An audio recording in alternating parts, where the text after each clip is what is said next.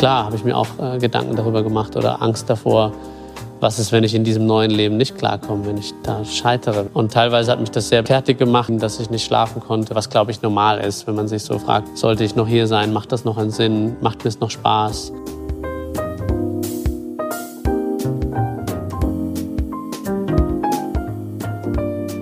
Hallo und herzlich willkommen im Sinneswandel-Podcast. Mein Name ist Marilena Behrens und ich freue mich, euch in der heutigen Episode zu begrüßen.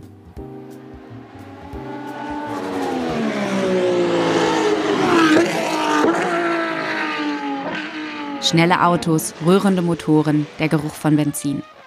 Wer dieses Bild vor Augen hat, denkt vermutlich nicht gerade an Nachhaltigkeit und Klimaschutz. Das, was Motorsportfans so lieben, fordert einen hohen Preis. Rund 260.000 Tonnen CO2 hat die Formel 1 allein in der Saison 2019 verursacht. Das entspricht dem CO2-Ausstoß von etwa 60.000 PKWs, die ein Jahr lang gefahren werden. Wobei in der Statistik der Formel 1 nicht mal die Anreise der Fans erfasst wird und die werden, auch dank der Netflix-Serie Drive to Survive, immer zahlreicher. Ehrlich gesagt hat sich mir die Faszination für schnelle Autos, die im Kreis fahren, nie wirklich erschlossen. Ein bisschen besser verstehen konnte ich es allerdings, als ich Rennfahrer Sebastian Vettel kennengelernt habe. Der viermalige Weltmeister ist nicht nur einer der erfolgreichsten Rennfahrer der Formel 1, in den vergangenen Jahren hat er sich auch zunehmend kritisch gegenüber der Branche geäußert. Denn auch wenn die Formel 1 2019 eine Nachhaltigkeitsstrategie vorgelegt hat, mit dem Ziel, bis 2030 klimaneutral zu sein, werden nach wie vor wenige Schritte gegangen, um das Ziel tatsächlich zu erreichen.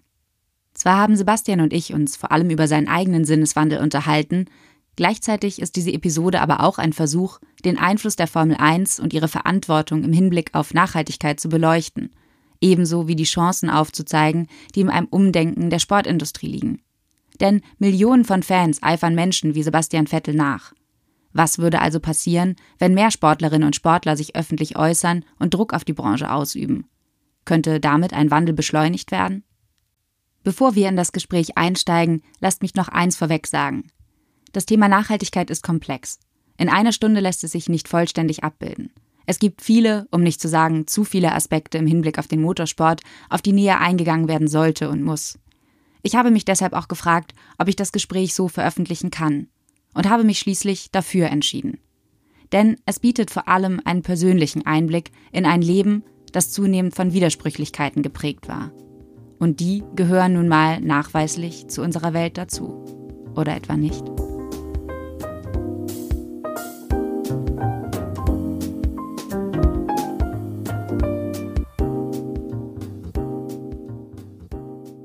Herzlich willkommen, Sebastian, im Sinneswandel-Podcast. Schön, dass wir heute hier sitzen und danke, dass ich bei dir zu Gast sein darf. Eigentlich muss man das ja so rum sagen. Ja, danke. Ich freue mich. Dankeschön.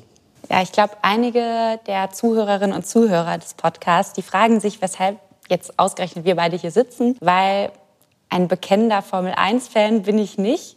Aber dass wir uns heute hier unterhalten, hat eigentlich auch weniger mit Autorennen selbst zu tun, als vielmehr mit deinem eigenen Sinneswandel. Du hast nämlich am 28. Juli diesen Jahres dein Ende, das Ende deiner Karriere in der Formel 1 verkündet.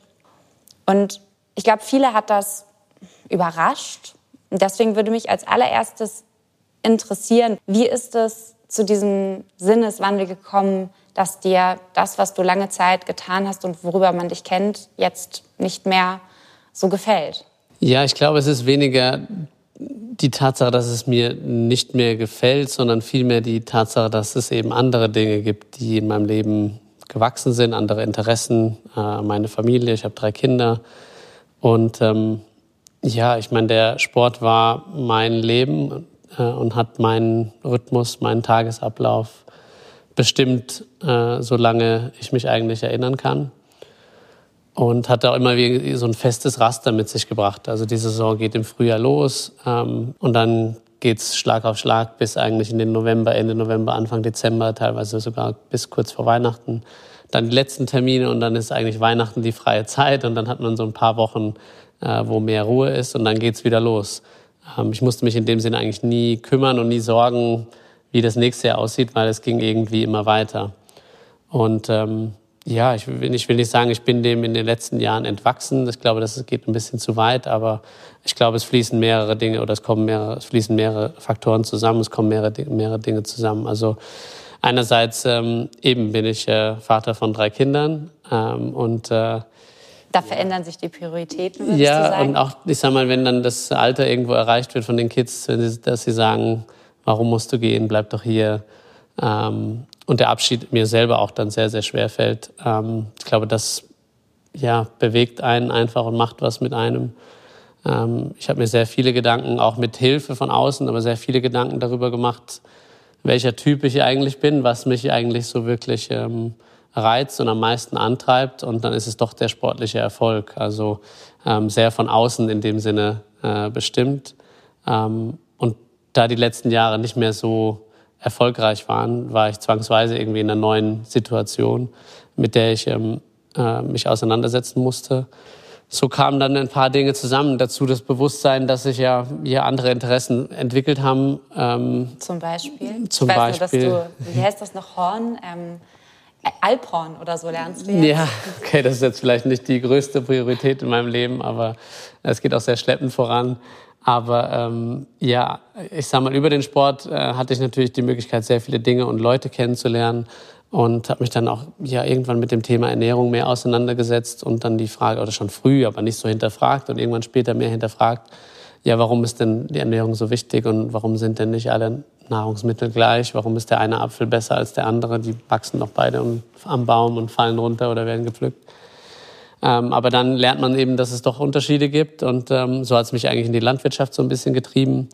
Ähm, und äh, wie viel gibt man dem Boden in dem Sinne zurück oder nimmt man ihm nur, ähm, dass das auch sehr viel Potenzial im Positiven haben kann, ähm, um den Klimawandel oder die Klimakrise in dem Sinne zu bremsen oder vielleicht aufzuhalten oder umzudrehen sogar.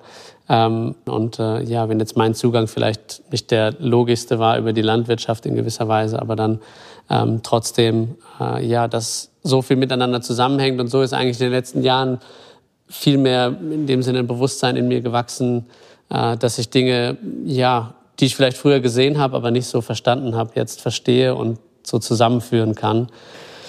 Ich wollte nämlich gerade fragen, weil die die Autor, Autor, die Automotorsportwelt ist ja jetzt nicht eine, in der man zwangsläufig mit Themen wie Umwelt, Nachhaltigkeit irgendwie konfrontiert wird, sondern eigentlich kann man sich ja auch, wenn man die Entscheidung trifft, durchaus auch davon fernhalten von genau solchen Fragen.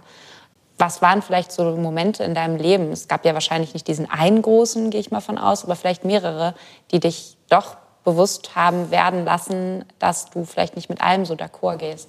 Ich glaube nicht, dass es einen Zugang in dem Sinne gab, sondern eher, dass sich dann auf einmal so wie so eine ganze Welt äh, erschlossen hat. Und ähm, auch wenn der Trigger vielleicht, äh, also ich meine, vor, ja, dem ein bisschen mehr Raum zu geben, vor jetzt zwei Jahren zur Corona-Zeit, als die Pause war, hatte ich dann auch ein kleines so ein Mini-Praktikum auf einem Bauernhof gemacht, um das so ein bisschen zu vertiefen. Und äh, ja, äh, ich glaube so ähm, vor allem das Thema mit der, ja, das Thema Zukunft. Ich glaube auch als Vater ähm, beschäftigt einen natürlich, weil man ja möchte, dass die Kinder, dass es genauso gut haben wie man selbst, dass die Welt, die sie vorfinden, genauso blüht, genauso grün ist, genauso schön ist und sicher ist. Ähm, davon kann man nicht weglaufen oder sich nicht entziehen, egal in welcher Welt man lebt. Auch in unserer Welt, in Anführungszeichen, ist das angekommen und durch, äh, durchgebrochen. Und ähm, ja, so hat sich das immer mehr irgendwie als, als Bild vor mir aufgetan und wurde immer größer. Und ich muss auch sagen, es wurde dann teilweise so groß, dass es mich erdrückt hat. Und ähm, ja, Welches Bild? Ja, das Bild von der Zukunft, wie die Zukunft aussieht, wo, wo, wo die Zukunft oder die Reise vielleicht in Zukunft hingehen könnte für uns alle, wenn wir nicht alle unser Bestes geben, in dem Sinne, äh, das in die richtigen Bahnen zu lenken. Aber wenn man eben ein, eine Leidenschaft ein, ein, oder bei dir eben auch einen Beruf ausübt, der eben mit dazu beiträgt, dass sich das Problem verschärft, dann löst das ja irgendwie auch ein Gefühl von Inkongruenz aus oder vielleicht sogar von Schuld, dieses Problem eben mit zu verschärfen, was du dann vielleicht auch nicht mehr ertragen konntest oder dem, dass es dir immer schwerer Ja, also es, natürlich, also ich meine, es wurde mir dann immer mehr bewusst und dann, dann habe ich natürlich angefangen, ja, man landet ja sehr schnell bei sich selbst oder eigentlich als erstes bei sich selbst das zu hinterfragen. Und ähm, das war so das erste Mal überhaupt, dass, äh, dass ich das in Frage gestellt habe, dass ähm, ja Äh, ich meine, mir war klar, dass ich vorher jetzt keine Menschenleben gerettet habe und die immer noch nicht äh, rette damit, aber ähm, meiner Leidenschaft bin ich ja mein Leben lang nachgegangen. Aber ähm, das dann so ein bisschen mehr oder kritischer zu hinterfragen, natürlich mit den Dingen, die mir dann klar geworden sind, ähm, was die Zukunft angeht und auch die Ängste, die damit äh, äh zusammen verbunden waren ähm, und sind, äh, zu hinterfragen, okay, was mache ich eigentlich? Wie bewege ich mich fort? Was kann ich eigentlich besser machen? Ähm, aber einfach, dass ich mich selber hinterfragt hatte, okay, das Fahren in dem Sinne kann ich ja nicht verändern. Ich kann nicht das Reglement umschreiben. Ähm, aber ich kann natürlich äh, die Dinge kontrollieren, die in, meiner, in, in, mein, in meinen Händen liegen, also wie ich anreise und so weiter. Aber dann wurde mir auch klar, dass ja, ich einen Unterschied machen kann, aber das große Ganze gar nicht so im, im, im Griff hatte. Ja, hatte ich, lande ich, hab, bin ich sehr schnell bei der Frage gelandet, okay, ist das noch in Ordnung und sollte ich das noch weitermachen? Und teilweise hat mich das sehr beschäftigt, teilweise sehr äh, fertig gemacht im Sinne von, ähm, ja, wirklich umgetrieben, dass ich nicht schlafen konnte und so weiter, was glaube ich normal ist, wenn man sich so fragt, sollte ich noch hier sein, macht das noch einen Sinn, macht mir es noch Spaß? Du ähm, hast dich ja auch immer wieder kritisch geäußert und ähm, ich meine, dass die Medien irgendwie das dann auch abbilden, um dich kreisen, das veröffentlichen.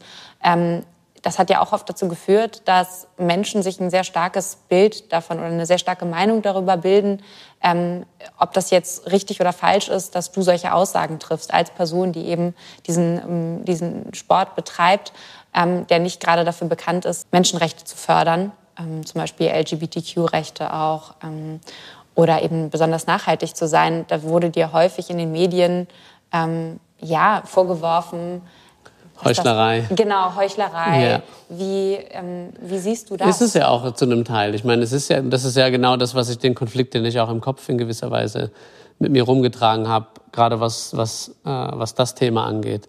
Ähm, ich glaube, um das Thema Menschenrechte weniger, dass ich jetzt selber äh, gedacht hat, von mir gedacht hatte, dass es nicht zusammenpasst, weil ich glaube ähm, schon, dass ich in der Hinsicht ähm, ja schwer hier jetzt von richtig oder falsch zu reden, aber einen gesunden, eine gesunde Einstellung dazu habe, wie man mit Leuten umgeht, weil ich Trotzdem bist du ja Teil eines Systems und absolut, ähm, absolut. aber ich sage mal jetzt individuell. Andere, ja. andere, aber die andere Seite, ich sage mal ja, eben, wenn man sieht, wo ja was die Gefahren in Zukunft angeht und wo die Reise hingehen könnte für uns alle ähm, und wie viel von der jetzigen Welt aufs Spiel gesetzt werden kann oder wird, ähm, ja, klar, es ist ja, auch, ist ja auch gerechtfertigt, wenn die Leute dann dem Finger, mit dem Finger zeigen und sagen, ja, wieso sollte man ihm glauben, gerade er aus der, aus der Welt, er verbläst Ressourcen zum Spaß haben oder zum Leute unterhalten. Und das stimmt auch. Und ich meine, äh, am liebsten wäre es mir, wenn es nicht so wäre. Äh, dann äh, müsste ich das nicht mit mir rumtragen. Und ich glaube, der Tag, an dem mir das klar geworden ist, ähm, war jetzt nicht der, der fröhlichste Tag in dem, im, äh, im Kalender. Ähm, Im Gegenteil. Aber da ich doch irgendwo so Optimist bin und sehr lösungsorientiert, habe ich mir dann direkt, direkt die Frage gestellt, okay, was eben, wie ich es vorhin angekratzt hatte, was kann ich tun? Alles kann ich nicht kontrollieren. Ich kann nicht das Reglement ändern. Ich kann nicht sagen, äh, wie die, die Formel 1-Saison findet nur noch auf einer Rennstrecke statt, damit niemand mehr reisen muss, so auf die Art. Und das nimmt natürlich auch den Reiz. Dann ist natürlich auch die Frage, gewisse Dinge lassen sich optimieren, aber gänzlich verbieten oder wegnehmen kann man es auch nicht. Man kann nicht von der Weltmeisterschaft sprechen, wenn die nur an einem Ort ausgetragen wird. Gleichzeitig also, kannst du Druck ausüben, natürlich. Aber eben, gleichzeitig Druck. Und da ging es eigentlich eher, das hat sich eigentlich mehr so ergeben, dass Leute mich nach meiner Meinung gefragt haben. Vielleicht habe ich mich früher einfach enthalten oder es nicht so, ja, nicht so in der Tiefe beantwortet. Das ist ja auch oft so, ähm, ich finde das ganz spannend, die Leute von außen, Leute haben ein Bild von mir und man kennt mich in Anführungszeichen, aber so wirklich kennen tun die Leute mich nicht.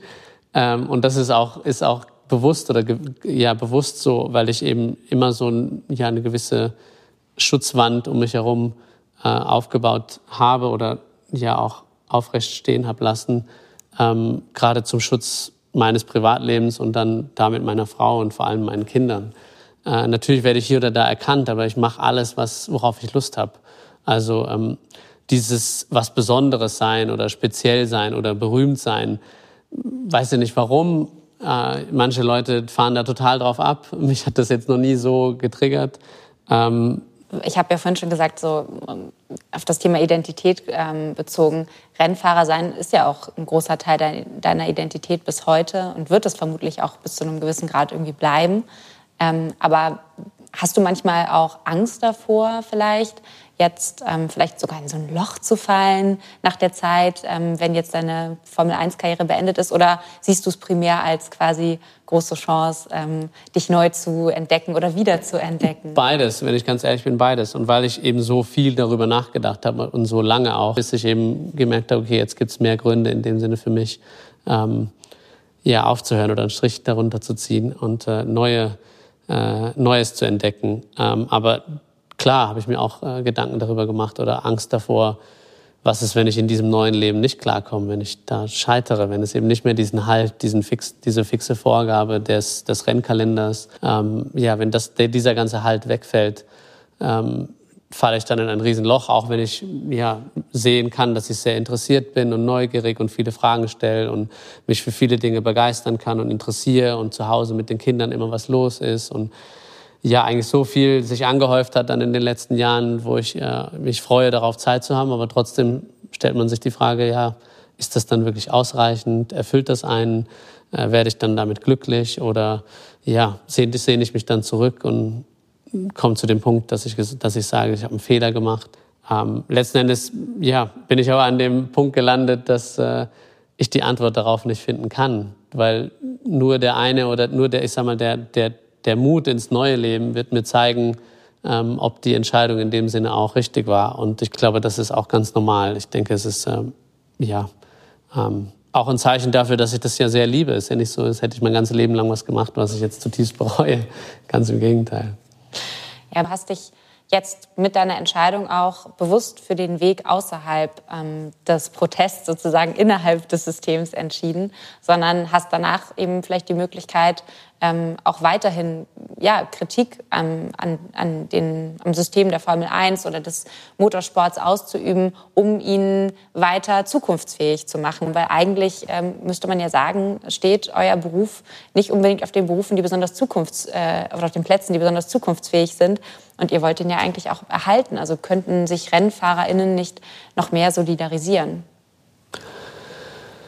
Ich glaube, das könnten wir und ich denke, das wäre, wäre sehr gut.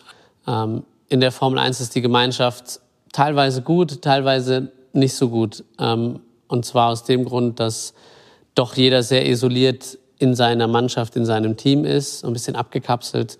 Wir haben nicht viele Berührungspunkte am Wochenende miteinander, außer auf der Strecke vielleicht. Aber ähm, sonst wenig Zeit, die wir in dem Sinne zur Verfügung haben oder miteinander verbringen. Es ist jetzt, ich will jetzt auch nicht unfair sein, aber ich glaube, dass es kommt, es, jeder ist anders, aber es kommt natürlich auch darauf an, wie weit man sich davon berühren lässt, ähm, was von so Themen. in der, von Themen, was in der Welt passiert, ob das jetzt Ungerechtig, Un Ungerechtigkeit sein mag oder die Klimakrise angeht, die Zukunft. Ähm, ich will den anderen nicht zu nahe treten, aber ähm, ich glaube, man findet ein sehr, sehr gutes und sehr, ja, volles Leben, ohne sich in dem Sinne groß zu kümmern, was links und rechts groß passiert. Also Hat das nicht auch was vielleicht mit dem Druck zu tun, der auf den Rennfahrern auch, liegt, das so auch. quasi ein bestimmtes Bild zu erfüllen, wie ja. sie als Rennfahrer sozusagen sein ja. sollen, mit den Helis zu fliegen und so weiter? Das Bild zu erfüllen vielleicht einerseits, aber ich glaube viel mehr, ja, man rutscht da so einfach rein. Ich meine, es ist, äh, ähm, man ist das ganze Jahr unterwegs, man reist sehr viel und natürlich äh, ist dann auch die Frage, man möchte das dann auch möglichst professionell, man möchte ja erfolgreich sein.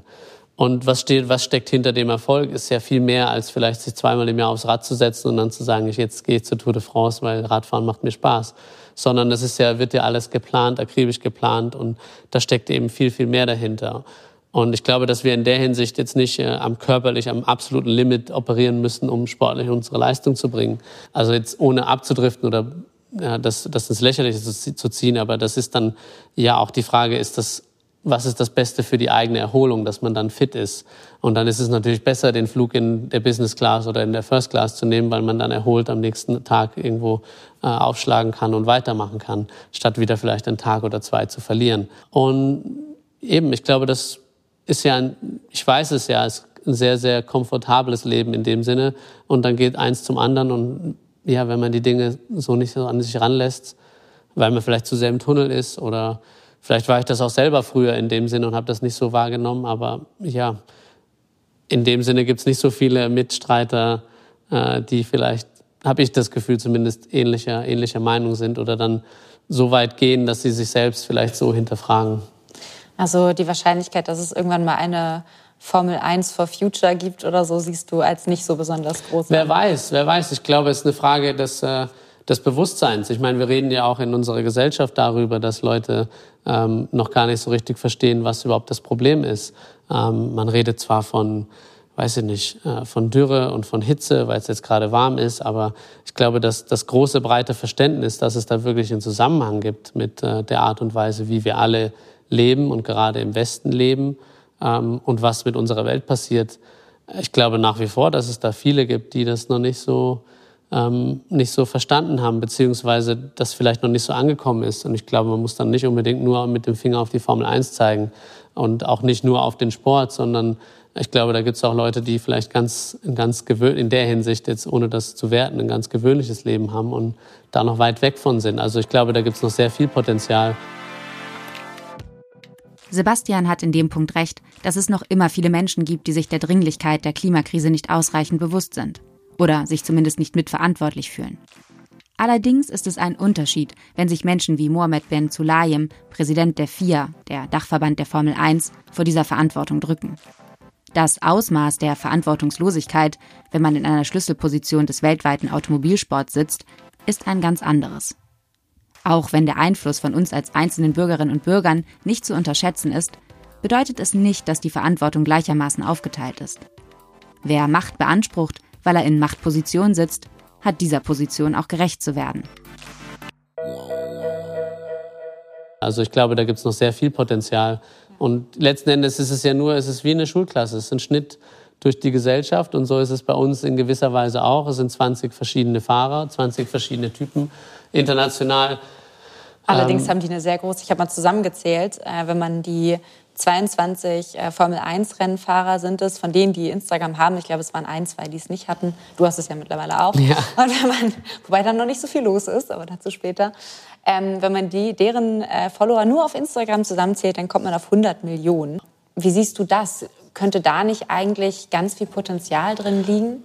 Natürlich ist die Reichweite sehr, sehr groß. Wir fahren überall, fast überall auf der Welt, also in vielen Ländern und erreichen sehr, sehr viele Leute. Und damit ist auch die, die, die Chance riesengroß, viele Leute zu erreichen und in dem Sinne vielleicht auf Dinge aufmerksam zu machen, die wichtig sind. Ähm, deswegen die Chance ist auf jeden Fall da und damit äh, mit so viel Reichweite finde ich ist auch ähm, extrem viel Verantwortung ähm, gebunden.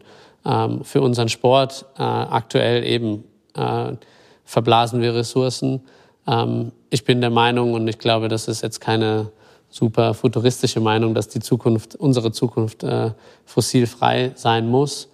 Ähm, und dann ist die Frage eben, welche Rolle kann der Motorsport einnehmen, ähm, dass er nicht verschwindet und in, nicht in Vergessenheit, aber so weit in den Hintergrund äh, gedrängt wird, ähm, weil er keinen Platz mehr hat, ähm, dass er dann gänzlich verschwindet. Das wäre sehr, sehr schade, weil er liegt mir am Herzen. Im Gegenteil, ich bin eher der Meinung, man müsste vor der Welle sein und ähm, nicht, äh, nicht nur reagieren auf jetzt vielleicht ein bisschen Druck von außen und zu sagen, ja, wir machen dies, wir machen das und dann in Zukunft kommt dies, sondern äh, sich selber in dem Sinne so hohe, so hohe Ansprüche stellen, ähm, dass, äh, ja, dass man alles dafür gibt und auch bereit ist, letzten Endes auf Umsatz oder Profit in dem Sinne zu verzichten. Ähm, ich glaube, dass äh, Elektromobilität kommt, kommen muss, ist keine Frage mehr dass äh, es andere Lösungen geben wird, wie Wasserstoff, ähm, äh, ist auch keine Frage. Dass es vielleicht noch irgendwas anderes in Zukunft gibt, was wir noch nicht kennen, dem sollten wir uns auch nicht verschließen.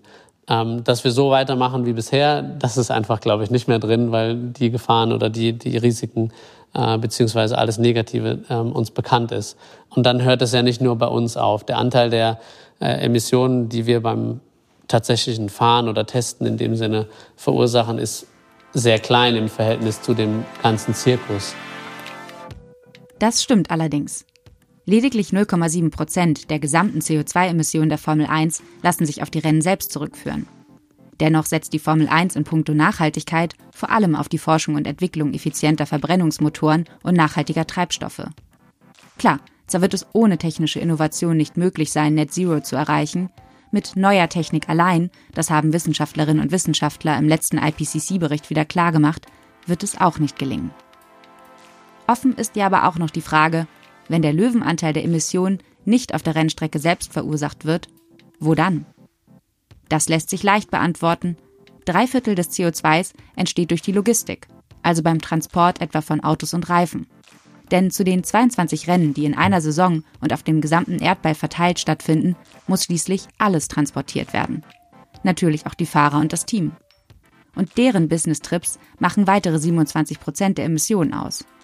Der verbleibende CO2-Ausstoß lässt sich dann auf die benötigte Infrastruktur, wie zum Beispiel Bürogebäude, aber natürlich auch die Organisation der Events zurückführen. Bei letzterem ist die Anreise der Fans übrigens nicht eingerechnet. Zusammenfassend lässt sich sagen, auch wenn die Formel 1 bereits einiges getan hat, um, sagen wir mal, grüner zu werden, lässt sich bezweifeln, dass sie es mit den noch geplanten Schritten schaffen wird. Vor allem, wenn man die Abhängigkeit von fossilen Energieträgern und Konzernen bedenkt. Ich meine, es gibt natürlich äh, das Problem, dass es äh, unheimlich viel Energie benötigt, um synthetische Kraftstoffe herzustellen. Es ist nicht das, äh, die effizienteste Form ähm, der Energieumwandlung äh, oder Verwertung, aber ähm, man kann sich natürlich schon fragen, es gibt ja, äh, wir können nicht von heute auf morgen den Hahn zudrehen, das geht auch nicht. Das wäre zwar schön, äh, den Ölhahn sozusagen, das wäre zwar schön, aber das geht natürlich nicht, weil wir viel zu abhängig davon geworden sind. Von Aramco meinst du? ohne jetzt den Namen, ohne jetzt irgendwelche Namen zu nennen, aber ich sage mal natürlich, wir alle, dem, was wir konsumieren, so wie wir leben, ich meine, es ist ja nicht so, nicht nur die Leute, die Auto fahren und das noch zum Spaß, sondern auch sonst darauf angewiesen sind. Ähm, ja, äh, es, es ist ja, ich glaube, keine Industrie in gewisser Weise davon verschont. Ähm, aber trotzdem müssen wir natürlich alles dafür tun, dass wir die Brücke in dem Sinne schaffen hin zur, zu der Zukunft, die wirklich ähm, ja, den Kreislauf äh, schließt und, ja. nach, und, und gänzlich schließt. Was ähm, siehst du und da, da sehe ich eben die Chance, dass die Formel 1 sich ähm, ja, vorne positionieren kann und nicht, nicht, nicht irgendwie äh, was hinterher rennt. Die spannende Frage ist natürlich, kann die Formel 1 überhaupt klimaneutral werden, wenn sie auch finanziell an fossile Energieträger wie Aramco gebunden ist? Der saudische Ölgigant, dessen Namen nicht genannt werden darf. Zumindest von Sebastian. Denn Aramco ist nicht nur der drittgrößte börsennotierte Ölkonzern der Welt, sondern auch Titelsponsor von Aston Martin, dem Rennstall, dem auch Sebastian angehört, also sein Arbeitgeber. Ein guter Deal für die Formel 1, der ihnen umgerechnet rund 535 Millionen Euro einbringt. Für das Klima allerdings kein gutes Geschäft, wenn man bedenkt, dass Aramco mit rund 60 Gigatonnen CO2, die es zwischen 1965 und 2017 in die Atmosphäre geblasen hat, für fast 4,4 Prozent aller nicht natürlichen Emissionen weltweit verantwortlich ist. Natürlich kündigte Aramco wie eine Reihe anderer Ölkonzerne an, sich zur Netto Null bis 2050 zu verpflichten. Laut einer Analyse des Thinktanks Carbon Tracker reichen die Pläne aber bei weitem nicht aus. Denn eigentlich müsste Aramco, um Netto Null zu erreichen, die fossilen Rohstoffe in der Erde lassen. Und das entspricht natürlich nicht ihrem Geschäftsmodell. Daher besteht auch ein Großteil der geplanten Maßnahmen zur CO2-Reduzierung im Kauf von CO2-Kompensationen, mit denen sich Aramco erhofft, freikaufen zu können. Zwar kündigte Aston Martin an, durch die Partnerschaft mit dem Ölkonzern auch gemeinsam die Forschung nachhaltiger Treibstoffe voranzubringen, das alleine dürfte jedoch keinesfalls die diversen Kritikpunkte aufwiegen, die sich noch nennen ließen. Wie zum Beispiel, dass Aramco wie kein anderes Unternehmen weltweit massiv von den globalen Folgen für den Energiemarkt des russischen Angriffskriegs auf die Ukraine profitiert. Allerdings überrascht das wenig, wenn man sich der Menschenrechtslage im autoritär regierten Saudi-Arabien bewusst wird. Es gibt keine Wahlen Opposition und Kritik werden schwer, zum Teil mit Todesurteilen bestraft. Die Lage im Land hat die Formel 1 allerdings nicht davon abgehalten, Saudi-Arabien in den Kreis der Ausrichterländer aufzunehmen. Und das, obwohl es von der Formel 1 eine Verpflichtungserklärung zur Achtung der Menschenrechte gibt. Auf Anfrage der Deutschen Welle, warum man in Saudi-Arabien dennoch Rennen abhält, gab die Formel 1 bislang keine Antwort. Letzten Endes hängt es immer beim Geld, dazu bereit ist, ähm, einen gewissen Teil des Profits äh, auf, den, auf einen gewissen Teil zu verzichten und den eben da reinzustecken, dass man ja was ich sag mal, zumindest nicht so schädlich oder nicht so einen großen Fuß, Fußabdruck hinterlässt und im Gegenteil vielleicht die Leute noch ein bisschen auf diese Reise mitnimmt und sich selber ja auch kritischer in dem Sinne äh, hinterfragt und das, was, was eben passiert, ähm, versucht einfach besser zu machen. Ja, weil ich würde gerade sagen, eigentlich sind der Formel 1, ich will nicht sagen die Hände gebunden, aber zumindest in dem Sinne kann sie sich gar nicht so kritisch äußern oder zukunftsfähig aufstellen, weil eben sie von Sponsoren abhängig ist, die eben zum Teil noch nicht besonders zukunftsfähig sind. Und ähm, das Problem verschärfen, wenn es um die Klimakrise unter anderem geht. Und wäre nicht auch eine Chance oder lege nicht eine Chance darin, quasi nachhaltige Pionierunternehmen als Sponsoren zu gewinnen? Ähm, davon gibt es mittlerweile diverse und damit eben auch eigentlich den Weg zu ebnen für. Absolut, aber der Grundsatz wäre eben, Geld ist nicht gleich, nicht, nicht gleich Geld, ähm, sondern äh, wo kommt das Geld her, beziehungsweise für was steht es. Und äh, ja, ich glaube, da ist es noch ein, ein Weg zu gehen. Und wie gesagt, von heute auf morgen lässt es äh, nicht, äh, nicht abschalten oder, oder gänzlich ändern. Aber wir müssen, wir hätten schon gestern anfangen sollen und dann sollten wir zumindest heute anfangen und spätestens morgen, aber nicht eben auf übermorgen und nächstes, nächste Woche und nächstes Jahr schieben, sondern äh, ja, äh, jetzt in dem Sinne anfangen. Und egal, ob ein Schritt klein oder groß ist, natürlich machen die großen Schritte deutlich mehr Sinn. Ähm, so die, die low-hanging fruits. Äh, Was sind das? Ja, ich glaube, zunächst wäre es den Kalender ähm, sinnvoll zu gestalten. Also nicht hier irgendwie ein Rennen mitten, im, mitten in der Europasaison äh, dann in Amerika oder in Kanada auszutragen, dass alles dorthin geschifft werden muss und wieder die Autos wieder zurück. Klar, das nachhaltigste Rennen ist das, was nicht stattfindet. Nichtsdestotrotz ist eine Umgestaltung des Rennkalenders nicht zu unterschätzen. In der Saison 2022 sah der nämlich wie folgt aus. Von Saudi-Arabien aus, wo im März gefahren wird, geht es für die gesamte Formel 1 in das knapp 13.000 Kilometer Luftlinie entfernte Australien. Danach geht es, ist auch ganz logisch, nach Italien. Das sind ja auch nur 16.000 Kilometer mit dem Flugzeug. Und wer denkt, wir bleiben jetzt in Europa, der täuscht sich. Denn das nächste Rennen findet im Mai in Miami statt. Und erst danach geht es wieder zurück nach Europa, nämlich nach Spanien. So kommt man bei 22 Rennen, ich habe das mal für euch ausgerechnet, auf etwas mehr als 121.000 Kilometer Luftlinie, die zurückgelegt werden. Und wir erinnern uns, nicht nur die Fahrer müssen an die Orte transportiert werden, auch das gesamte Material und die Teams. Insofern ist es wenig verwunderlich, dass hier die meisten Emissionen entstehen und dementsprechend wären auch große Einsparungen möglich. Berechnungen zufolge könnte die Formel 1 ihre CO2-Emissionen aus der Logistik um bis zu 46 Prozent senken, wenn sie ihren bereits für 2023 geplanten Kalender dahingehend umgestalten würde, dass kürzere Strecken zurückgelegt werden. Der alternative Kalender würde damit den gesamten CO2-Fußabdruck der Formel 1 um mehr als 10 Prozent verringern. Noch nachhaltiger wäre es jedoch, würden die Organisatoren, statt wie geplant zwei weitere Rennen für die kommende Saison einzuplanen, sodass es nun 24 insgesamt sind, die Anzahl einfach reduzieren. Aber weniger Rennen bedeutet natürlich auch weniger Einnahmen. Ist aber die Frage, ist das der sinnvollste Kalender, was, äh, ich sag mal, den, den Fußabdruck alleine des Reisens und der Logistik angeht, auch der Leute, die dann hinterherreisen, dem ganzen Material? Ähm, oder ist es der Kalender, der ähm, ja, am meisten Geld generieren kann? Und da ist eben das Interesse im Moment noch klar bei dem meisten Geld gesetzt. Ähm, aber solche Dinge sind natürlich, äh, ich sag mal, wären am, am, am, am sinnvollsten, die direkt anzugehen. Ähm. Wie siehst du das denn so, was so kulturellen Wandel angeht? Weil das spielt ja, wenn es um Nachhaltigkeit geht, gibt es auch interessante Forschung zu, auch eine Rolle, dass sozusagen wer in Führungspositionen sitzt. Also ich meine, der äh, Präsident des Weltautomobilverbandes, der hat zwar gesagt, dass er sozusagen sich für die Zukunft einsetzen möchte und auch sich mehr Fahrer wünscht, die sich dafür einsetzen und das Engagement fördern möchte, aber irgendwie wenn man dann gleichzeitig sieht, dass immer noch Rennen in Ländern gefahren werden, in denen Menschen, die eben nicht heterosexuell sind, der Todesstrafe zum Teil ausgesetzt sind, dann wirkt das nicht so wirklich integer. Und was denkst du, was für eine Chance liegt vielleicht in, ja, im kulturellen Wandel, wenn Führungspositionen anders besetzt werden, zum Beispiel diverse aufgestellt werden, wenn insgesamt da ein, ein ja, Sinneswandel stattfinden würde? Ja, also ich glaube, die Formel 1 hat natürlich eine sehr, eine sehr, sehr große Wirkung nach außen. Das heißt, er erreicht sehr viele Leute. Und wenn natürlich bei uns in dem Sinne zu sehen ist, wirklich zu erkennen ist, dass, äh, dass wir diverse aufgestellt sind, dann hätte das eine sehr, sehr große Kraft nach außen oder Strahlkraft nach außen. Ähm, an den Punkt, glaube ich, ähm, dass es so weit kommt, ähm, ja, das ist ein bisschen kompliziert, das sehe ich ein bisschen komplizierter. In dem Sinne, dass ausgesucht wird, so habe ich das mein, in meiner Zeit zum größten Teil erlebt, ähm, nach Talent und wie Talent gesourced wird und wie Talent überhaupt erkannt wird, das ist, glaube ich, der Schlüssel. Dass in dem Sinne wirklich auch jeder, egal wo er herkommt und egal wie er aussieht und egal wen er liebt, die gleichen Chancen bekommt, das, das wissen wir, dass das noch nicht so weit ist, dass da noch viel, dass es da noch viel zu tun gibt. Ähm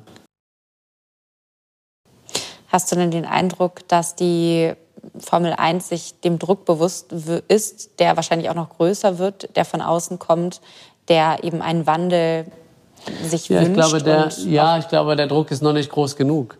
Ich glaube, im Moment insgesamt kommt man noch damit weg, sage ich jetzt mal, äh, ja, ein bisschen was in eine Kampagne zu stecken, ein bisschen was zu tun, ein bisschen was zu sagen, ohne sich groß dafür erklären zu müssen. Oder als Beispiel, wenn die Formel 1 sich auf den Deckel schreibt, klimaneutral bis 2030, Net Zero 2030, dann finde ich das ein tolles Ziel. Natürlich wäre es mir lieber, wenn das schon nächstes Jahr wäre. Aber ähm, dann finde ich das ein tolles Ziel. Aber natürlich ist es auch so, dass äh, in 2030 die Rennen international ausgetragen werden, dass 2030 das ganze Material und die Autos verschifft werden, ähm, dass die Leute hinterherreisen und so weiter. Also es wäre toll, wenn wir bis dahin solche ein System hätten, das alle Kreisläufe schließt und alle Probleme da, dahin sind, sodass das praktisch von alleine passieren würde. Ich glaube, dass das nicht der Fall sein wird, leider. Ähm, dann ist die Frage, okay, wie komme ich denn trotzdem auf meine Net Zero? Und dann bin ich eigentlich sehr schnell bei dem System mit, äh, ja, äh, mich in dem Sinne frei zu kaufen oder mir Zertifikate ausstellen zu lassen, dass ich in äh, Klima ähm, ähm, unterstützende Projekte investiere. Da ist aber die Frage, wer kontrolliert wen.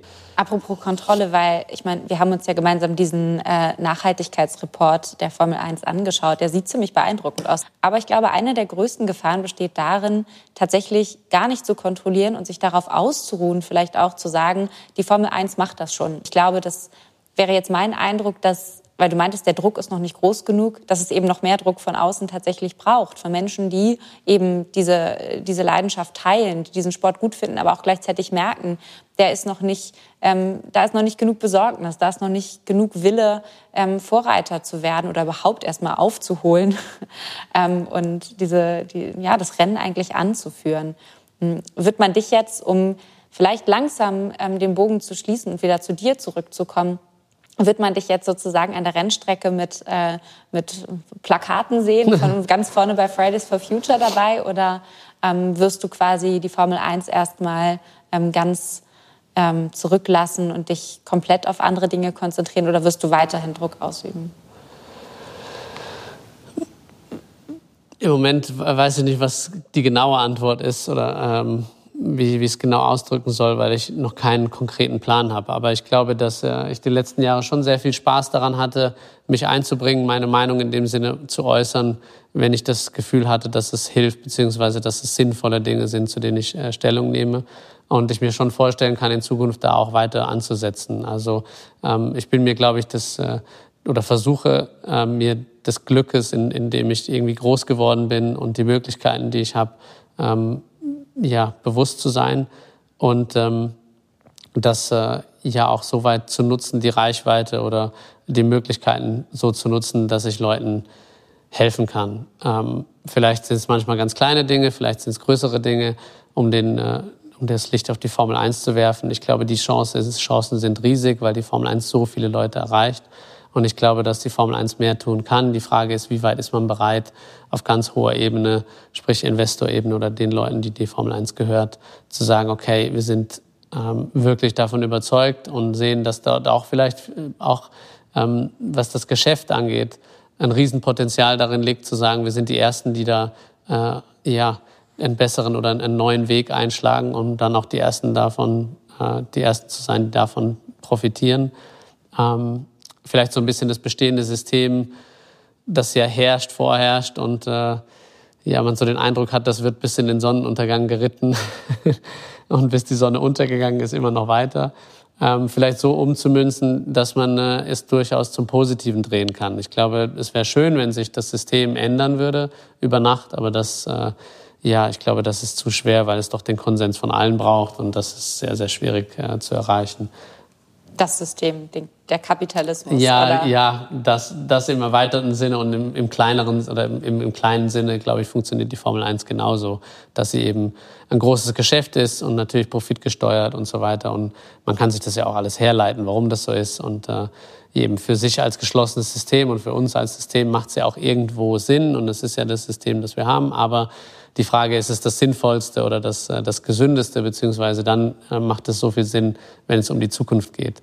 Ähm, auch wenn die zwei Themen vielleicht heute so weit voneinander weg sind, wie sie nur sein können. Und das Erste, woran man denkt, wenn man mich hört und mich dann darüber sprechen hört, dass mir die Zukunft und unsere Welt nahe liegt, das Erste ist von wegen, ja, er hat gut reden. Was macht er denn den ganzen Tag?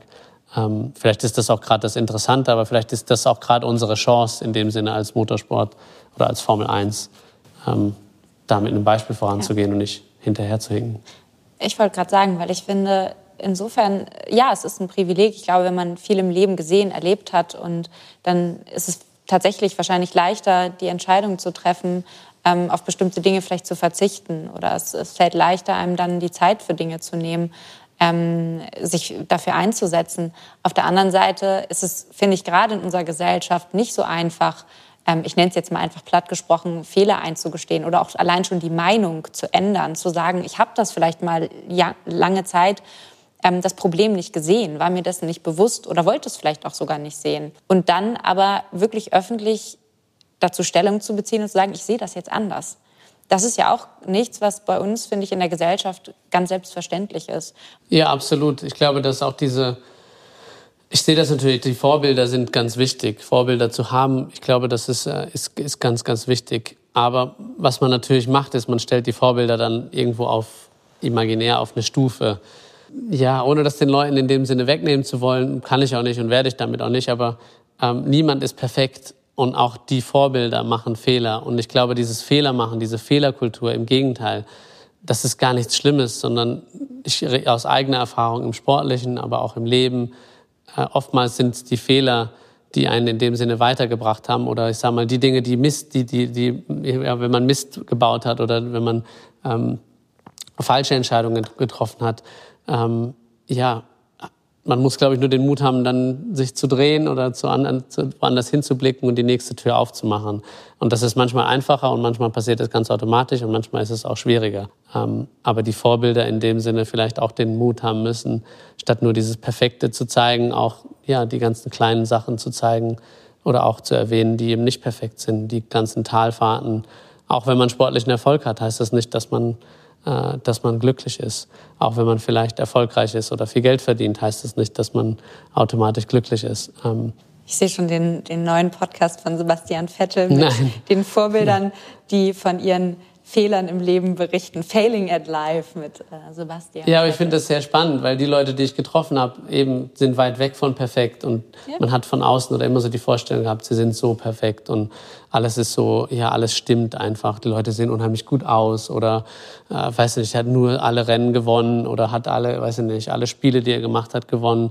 Und dann merkt man aber doch sehr schnell, dass ja manche Dinge sind dann eben, eben nicht so gut oder passen nicht so zusammen oder ja, hat große Probleme in anderer Hinsicht. Also ähm, ja, so einfach ist das Leben eben einfach nicht. Ähm. Vielleicht als letzte abschließende Frage. Ähm, in deinem Abschiedsvideo-Statement sagst du, dein bestes Rennen liegt noch vor mir. Oder nee, dein bestes Rennen liegt noch vor dir, nicht vor mir. Ähm, worauf würdest du sagen, jetzt aus diesem Moment heraus, worauf freust du dich am meisten, wenn die Saison beendet ist? Und vielleicht, was wirst du auch als erstes nicht tun? Ja. Worauf freust du dich, es nicht mehr zu tun? Ähm, so hatte ich das jetzt noch nicht gesehen, aber äh, dass ich mich auf was freue, nicht mehr zu tun.